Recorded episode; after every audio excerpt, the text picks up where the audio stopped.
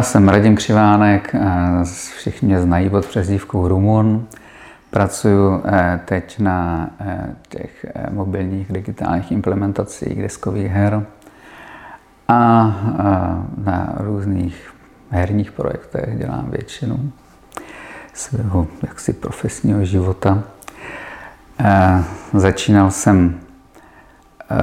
při studiích s Vláďou Chvátilem, jsme se na studii na informatice věnovali spíš už různým pokusům na, o ty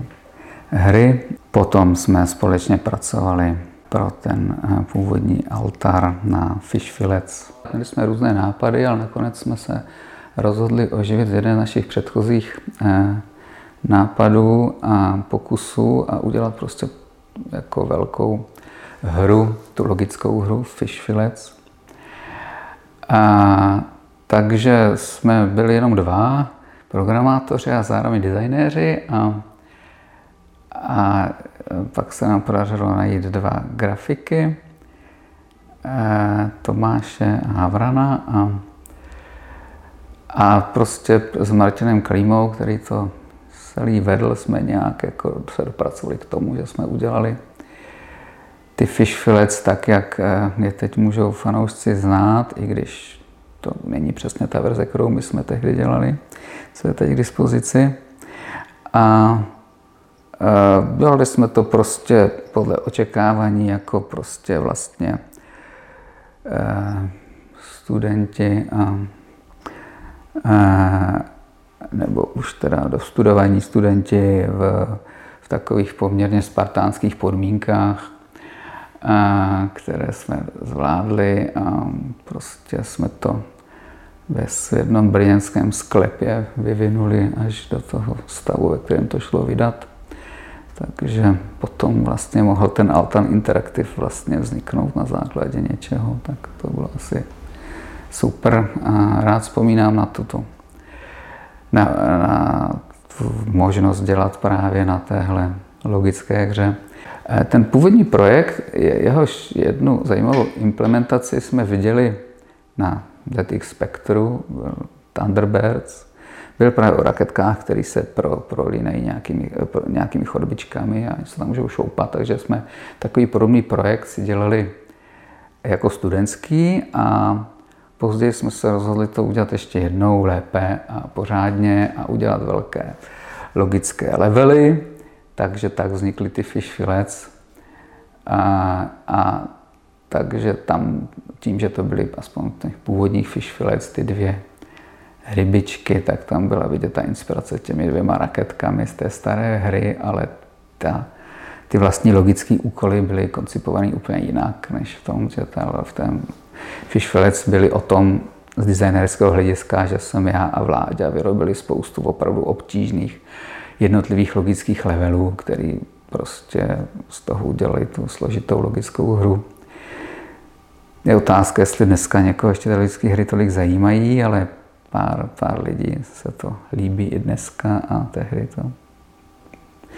jsme znali lidi jako my, který, který to baví, no nevím, já sám bych to teď už možná nevyřešil. Level té obtížnosti vyplýval z toho, že jsme si řekli, uděláme opravdu pořádnou hru, kde bude možno být nějaká soutěž o to, kdo to vůbec vyřeší. A udělali jsme to tak komplikovaně, jak jsme jen dokázali, s tím, že teda pokud jsme to sami dokázali vyřešit navzájem ty svoje levely, tak to bylo dostatečný a tehdy nám to připadalo skvělý, že, že můžeme udělat takovou obtížnější hru pro fanoušky těch logických her. Ono, tehdy lidi moc e, počítačové hry nehráli, co? Nebyli přímo programátoři nebo se nezajímali o ty technologie, takže to, tehdy to publikum bylo možná nám připadalo celkem velké. Dneska už je to spíš menší, ty eh, většina fanoušků dnešních her asi preferuje něco úplně jiného než logickou hru a tu ještě takhle složitou, tak aspoň jsme zůstali unikátní. Myslím si, že jako úspěšná hra je to hlavně proto, že fanoušky ve světě to tak zaujalo, že potom vznikl ten další projekt Fish Fillets, které se dají hrát i dneska, které jsou multiplatformní a který fanoušci napsali podle toho našeho projektu, který jsme jim dali k dispozici. Takže to je skvělý a, a do dneška to může někdo brát jako jeden ze vzorů pro logické hry, které dnes vznikají a teď jsou ty možnosti různý a různý zajímavý dnešní logické hry se taky rád zkusím někdy. A... Každopádně ty jste teda potom, jak jste dokončili na chvilku z altáru, teda odešel. Já si myslím, mezi tím, eh, co se dělali Filec a když se začala pořádně ta produkce eh, Original War, tak jsem dělal na nějaké databáze, a, ale když potom ten projekt eh, Original War se teda rozdělil, že to bude vážně nějak fungovat, tak jsem se tam vrátil a přišli ještě nějaký další programátoři, takže Original War jsme dělali už jako celkem profesionální tým na svou dobu, nám to tak aspoň připadalo, i když samozřejmě celé to bylo o tom, že jsme pracovali v sobotu večer v kanceláři, která sice už nebyla ve sklepě, ale v nějakém zapadlém bytě a později v té vilce na Reskovém. A dělali jsme hru, kterou jsme většina z nás opravdu i chtěli hrát a to bylo skvělé. Ono bylo několik různých nápadů, co by se ještě mohlo dělat za další projekt, ale nakonec toho vzniklo to, co známe teď jako Original War a jako za většinou věcí od Altaru jsou, stojí hlavně vláďový nápady, který použil eh, myšlenku, která je zase inspirovaná tím knihou Poslední den stvoření, zase dost zásadně přetvořenou do tohoto sci-fi tématu, který prostě použil Original War. A využili jsme to právě pro koncept té Příběhu, koncept příběhu té hry, kde budou různý, kde se dá hrát za různé strany s nějakými těmi časovými paradoxy. Byly tam v plánu, že to budou tři různé strany, což toho příběhu je pořád vidět. A nakonec teda vznikly ty kampaně za dvě ty strany, za ty Američany a Rusy. A ta arabská kampaň v tom nějak hrála jenom nějakou takovou roli nějakého zpestření, tak proto to láká fanouškovské nadšence, kteří se to chtějí s té hrou stále zabývat, že by tu arabskou kampaň nějak dodělali. Tak. No ale zaměřili jsme se hlavně na to, aby eh, ta hra fungovala lépe než jiné retailové hry v eh, té doby, v tom smyslu, že jsme chtěli se starat o ty zdroje a o ty svoje lidi, a ne je vyrábět jenom jako, jako nějaké jednotky, jako v jiných klasických litemových hrách. Takže to se nám celkem podařilo. Možná i pár dalších her se pak u nás inspirovalo. Já jsem na tom Original War dělal trochu designéra, nebo tak jako tam každý do toho mohl kecat a celkem dost jsem tam nějaké věci rozvíjel, případně věci, které se týkaly toho programování jako byla eh, automatické řízení těch eh, nepřátel nebo automatic, nebo těch základen nebo prostředků pro programování těch jednotlivých levelů, takže eh, jsem dělal tyhle ty zajímavější věci, ale zároveň jsem programoval i nějaké věci toho jádra. Tehdy jsme to graficky engine si vlastně programovali sami. Byla to taková zajímavá kombinace programování v Pascalu a v Assembleru, kterou dneska už by mě asi málo kdo věřil. Eh, později jsme samozřejmě přešli na C, ale tenhle ten projekt jsme ještě dělali tímhle konceptem a dopadlo to celkem pěkně, takže to jako fungovalo i z toho programátorského hlediska prostě na to, že jsme používali to globální řízení, se podobnalo v tom Pascalu a pak navíc ve vlastním jazyce pro řízení těch levelů Sailu, který taky jsme tam s Vláďou navrhovali pro další level programátory, abych tak řekl. A zároveň ten engine, který jsem dělal s dalšími programátory v tom assembleru, to bylo zajímavá práce. A občas si na to vzpomenu jako takové zajímavé zpestření toho, že od té doby programuju hlavně v C++ a ten už to je trošku míň punkové to programování, jak předtím jsme vymýšleli samé nové věci, které, jak to kdo ještě vyzkoušel. Ty jednotlivé frakce, které tam hrají roli, nejenom, že vypadají různě, ale mají jako i designově eh, různou koncepci, dají se, dá se za ně hrát různým způsobem. Což jsme znamená, že jsme si to museli taky zahrát, museli jsme naprogramovat všechny ty odlišnosti, vyzkoušet si je. A Já sám jsem eh, nejradši hrál vždycky právě ten multiplayer, i když spousta hráčů ocení třeba ten příběh toho single playeru, tak já jsem se vždycky zaměřoval na ten multiplayer, chtěl jsem si ho eh, zahrát tak, aby, aby prostě fungoval lépe než ty real hry v tomto smyslu a a když hraju tu hru, takže můžu dělat ty strategické rozhodnutí, které zdroje budu používat, jak dlouho budu opevňovat základnu. Takže to v tom multiplayeru bylo jako nejzajímavější. A ještě po letech, někdy to už bylo to více jak deset let po vydání, se pak ještě, jsem ještě pracoval v Altaru, tak se ozvali fanoušci z Polska a další, ty nadšenci, kteří se zabývali tím Original War a chtěli si s těmi autory původními zahrát Original War, tak si pamatuju, jsme to s nima hráli a strašně jsme to prohráli samozřejmě, ale byli jsme rádi, že se to někdo zajímá a vzpomněl jsem si na to, že vlastně opravdu mě baví právě to, ten multiplayer v tom smyslu, že si může člověk sám rozhodnout, jak ty zdroje použije, co vynalezne. Tohle mě na té hře bavilo nejvíc. Ta hra se nakonec dodělala jako každá jiná hra s, s určitými kompromisy aby se stihlo nějaké vydání. Ten vydavatel se bohužel změnil a pak zkrachoval, takže se to sice vydalo, ale mm, hráči po světě se o té naší hře moc nedozvěděli. Možná se víc fanoušků našlo později, až to bylo v archivech nebo jako bonus zdarma. Takže ta, ta hra později a dodnes má svoje fanoušky všechny reakce byly pozitivní, ale vlastně se to k moc lidem nedostalo. Takže naše další projekty Altaru nemohly moc vycházet z nějakého velkého úspěchu, spíš jenom z těch zkušeností, že tu hru dokážeme dotáhnout do konce. A na tom vývoji těch eh, prvních her Altaru eh, bylo nejzajímavější právě to, že jsme jako vlastně studenti nebo právě dostudovaní programátoři a grafici objevovali ten nový svět, jak se to vlastně má vůbec dělat. Takže jsme neměli ještě žádné rodiny a pořád jsme seděli u těch počítačů a snažili jsme se to dělat, tak to byl jako zajímavý zážitek. Ty zajímavější historky potom přišly, když se dělalo eh, ke konci Original War a další UFA, když nastoupili ti další noví mladí studenti, tak eh, určitě zmínili nějaké zajímavé zážitky studentské, které my jsme jako už na ně mohli koukat jako ti mazáci, že co oni tam dělají za blbosti, my tady děláme nějakou pořádnou hru, ale dělali jsme to tak jako na koleně z dnešního pohleda, pohledu, ale to bylo jako na tom nejzajímavější a na to nejradši vzpomínáme, že to byla krásná práce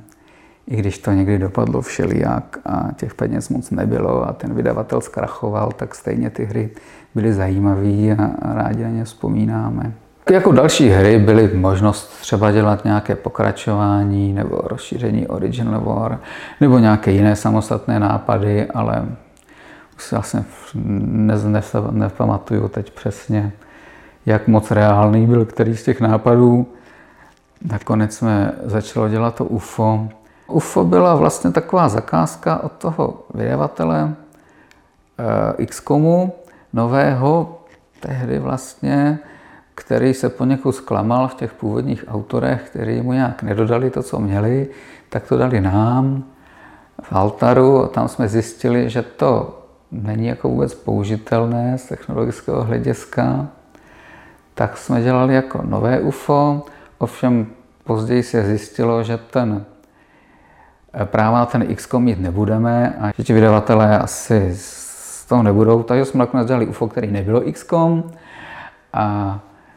Našli jsme tam teda díky tomu vnést víc vlastních nápadů, možná tam někdo viděl nějakou koncepci z toho Original War. Eh, Vláďa Chvátil navrhl nějaké eh, věci, na základě kterých jsme pak programovali ty eh, ten boj v UFU, že byl vlastně plánovací a tak jako mohl být i real-timeový. Myslím, že v tom prvním UFU jsem oficiálně projekt manažer napsaný, tak jsem to tam se snažil vést s Martinem Klímou. No ale hlavně jsem se, zabýval jsem se dále tím designem, tak tím programováním těch her a to právě bylo nejzajímavější na té práci v tom altaru, že jsme mohli zasahovat do těch her, jak budou fungovat, jak budou naprogramovaný, tak nějak nejlépe, jak jsme sami usoudili, že to pomůže té hře a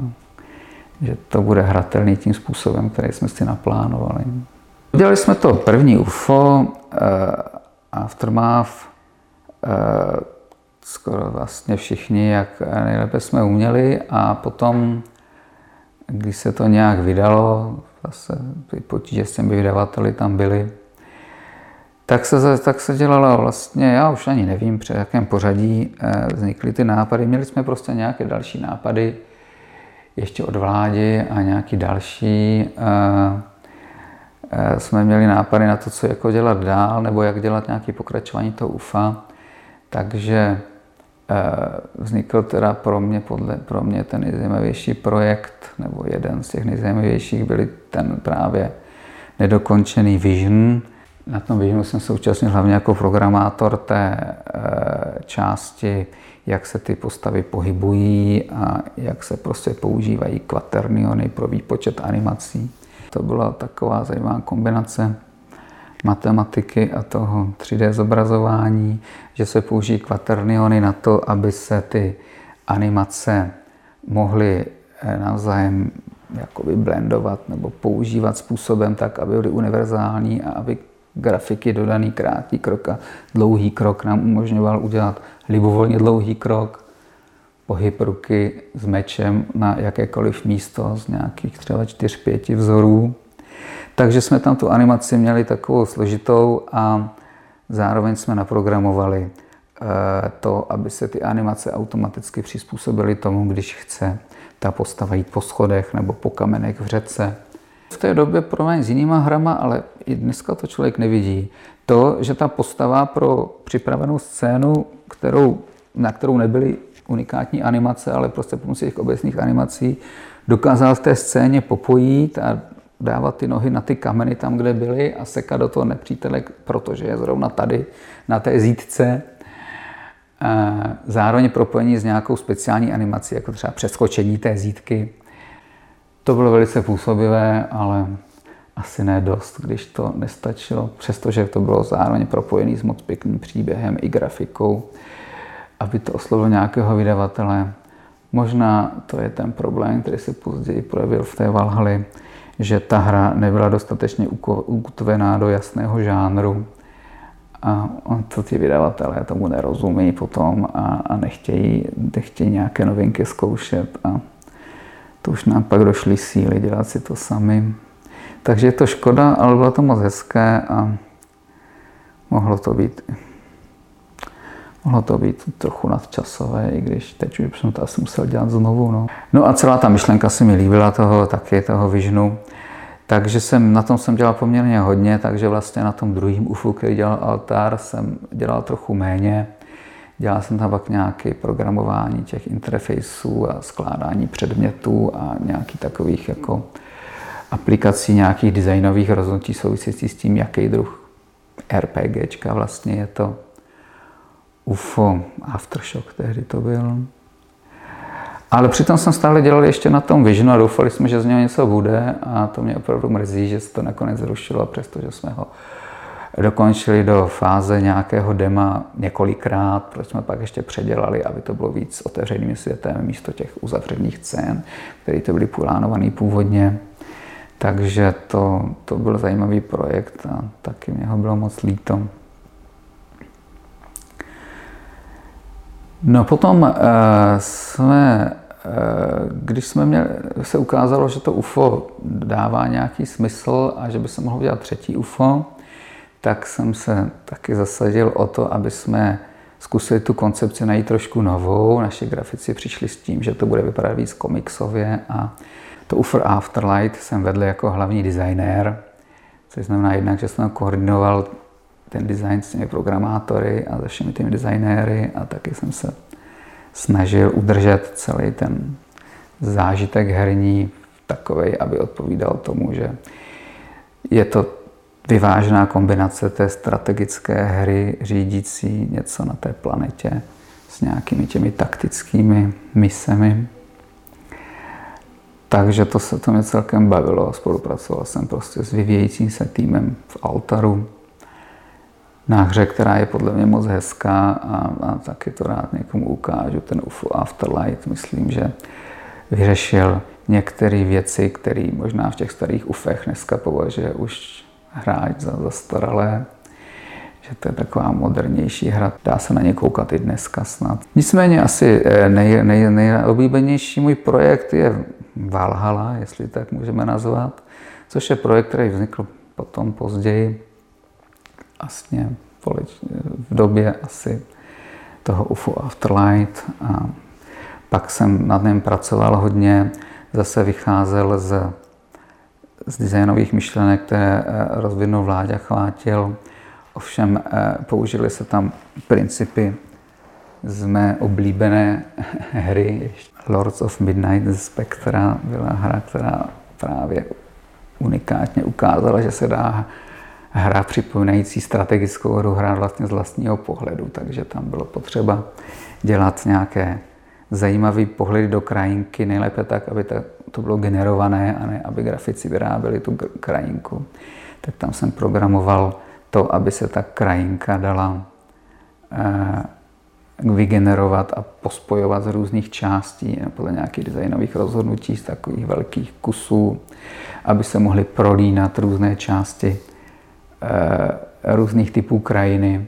což byla zajímavá práce. A jsme se dohodli s, s grafiky, jak ty data vyrábět tak, aby se to dalo programově zpracovat. Takže pro Valhalu jsme měli takový pěkný generátor krajiny, eh, poměrně libovolně veliké z, a zároveň teda unikátní bitevní systém, který byl navržen tak, aby se bitva takového fantazy středověkého typu mohla hrát podobným způsobem, jako třeba se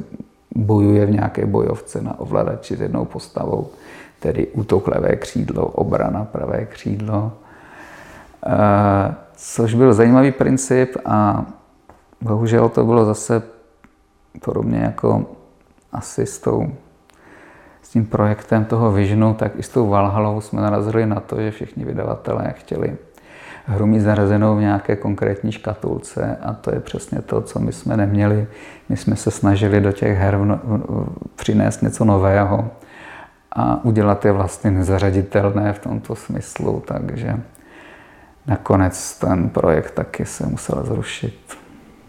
Na tom projektu Valhalla se dělal už ve spolupráci s, s Black Elementem, protože už tam firma se propojovala s Bohemia Interactive a dalšími firmami, takže se tam eh, jako ten engine nedělal ten náš vlastní, ale vlastně jiný vlastní engine, tehdy to nebyly komerční enginy. A no, ale to bylo jenom to zobrazování vlastní, ta hra byla poměrně komplikovaná právě v tom, jak se ta scéna vytvářela,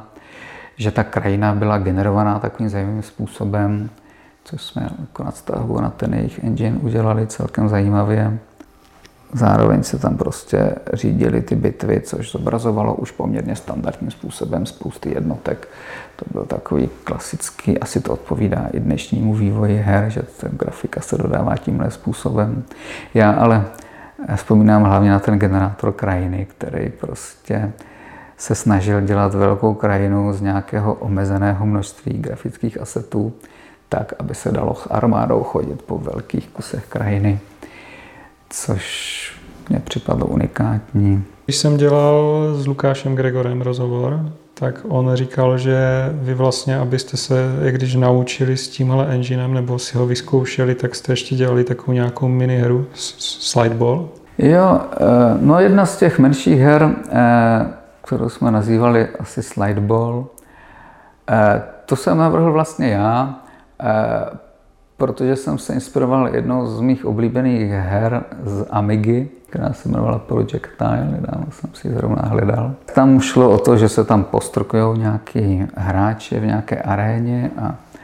a byla to taková jednoduchá akční hra. Zjevně vyzývala k tomu, aby se to hrálo ovladačem, což bylo potřeba trošku přejít od těch PC her trochu k těm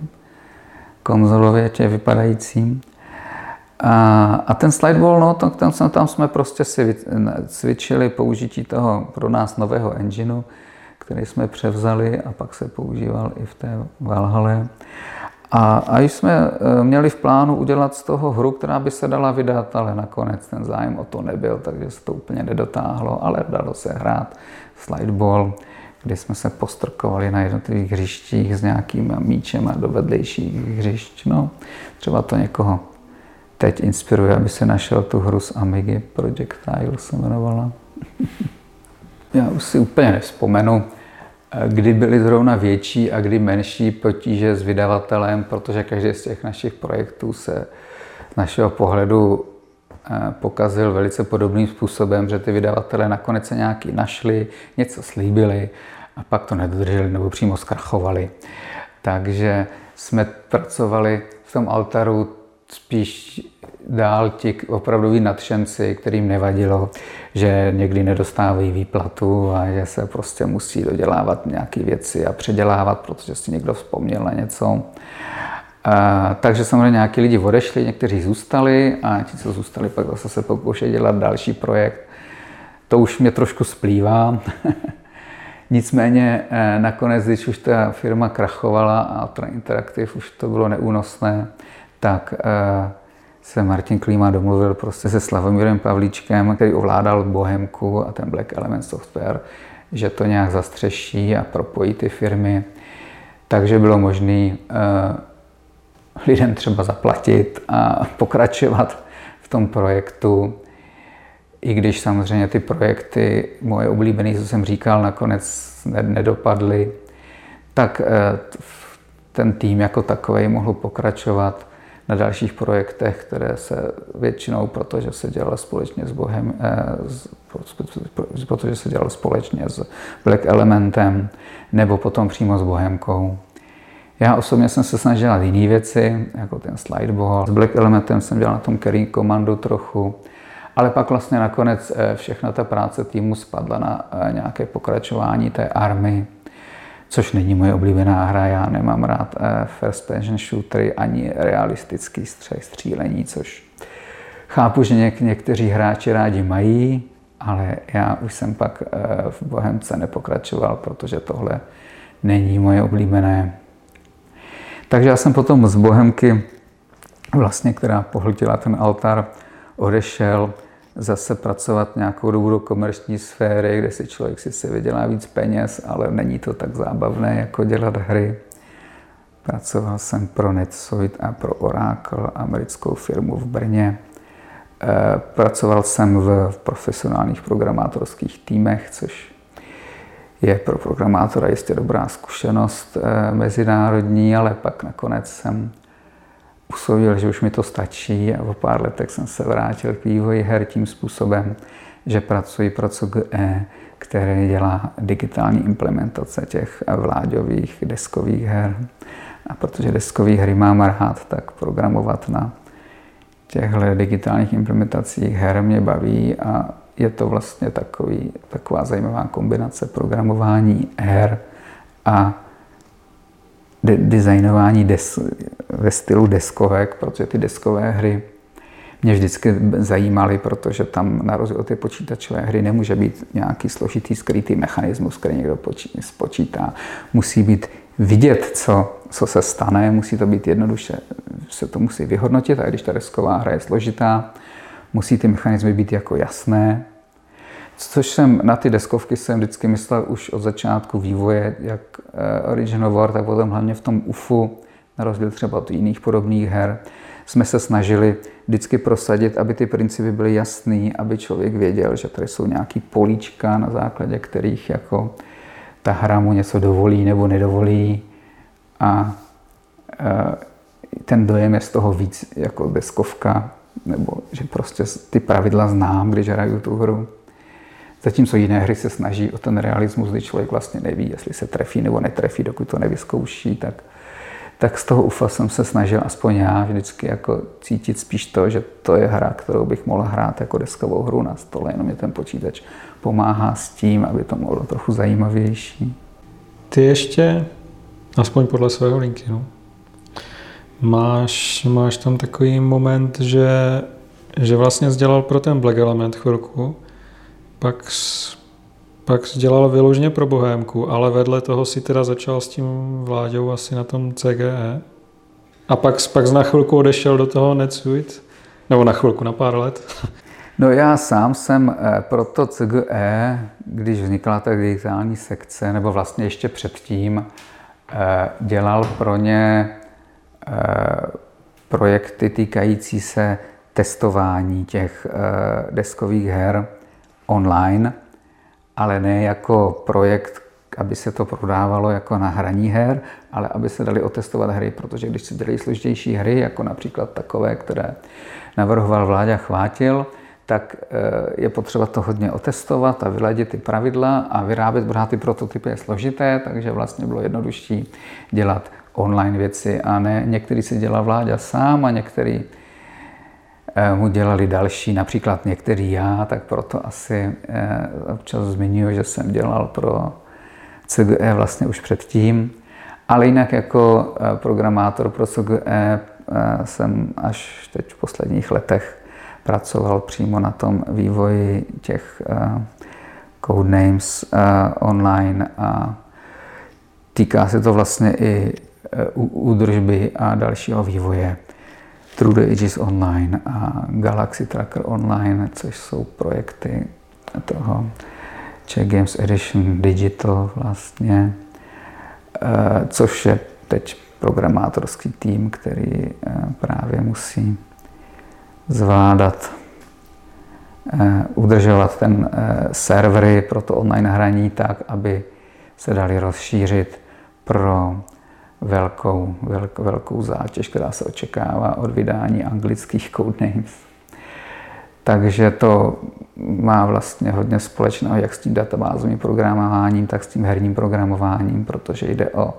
vlastně o hru, ale je to řízeno je tam prostě ta poměrně podstatná ta klient-server architektura,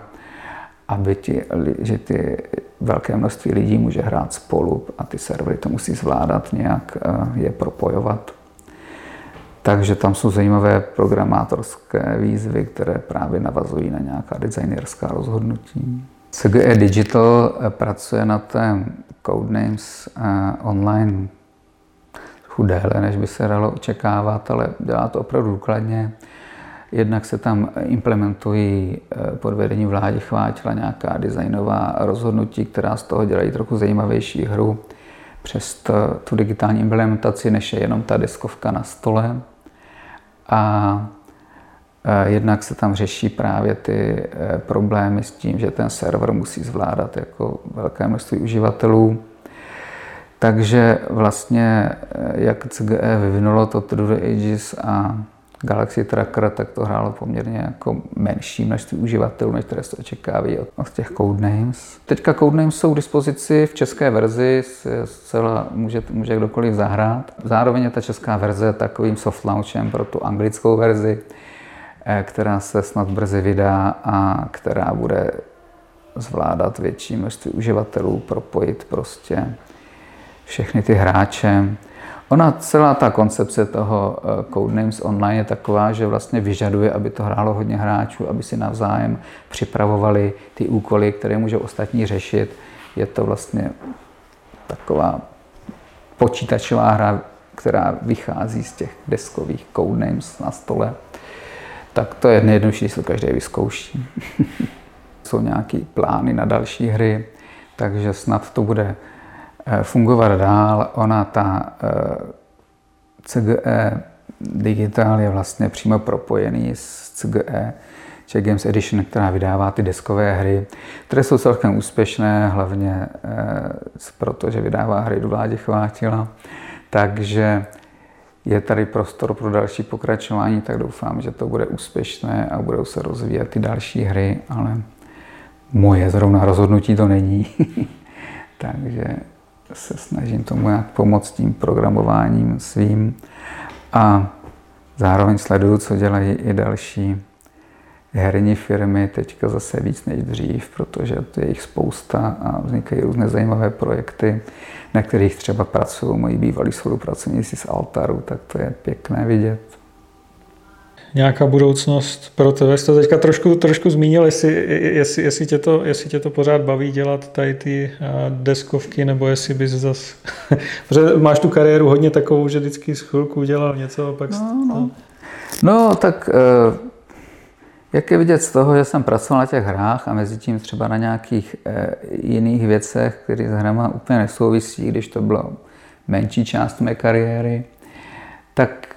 člověka to láká zase se vrátit k těm hrám a když dělám nějaké jiné programování, tak mě pak vlastně eh, zase člověk má větší chuť hrát třeba ty, deskové, ty, desko, ty hry počítačové, podobně jako hrajou ty deskové. Ono je to těžké, protože když jsem dělal na těch hrách, tak jsme hrávali eh, spíš ty svoje hry počítačové a ty jiný ne, tak pak zase, když jsem nedělal na hrách, tak jsem se zahrál jiné hry a zase jsem se do toho mohl vrátit. Teď, když dělám pro CGE ty implementace těch deskových her, tak to sice hrajeme, ale vlastně je to něco jiného, než jsou počítačové hry. Takže k něm se taky někdy vrátím, takže kdo ví, třeba se někdy ještě vrátím ke spolupráci s nějakým tím týmem na nějaké té klasické počítačové hře. Já ti moc děkuji, že jsi na nás udělal čas a že jsi zavzpomínal na historii Altaru a řekl něco o CGE. Já jsem se rád podělil o své zkušenosti a rád se vzpomínám na to, ať už v rozhovoru nebo kdekoliv. Já jsem rád, že jsem o tom mohl něco říci a doufám, že se altaří hry ještě někomu líbí.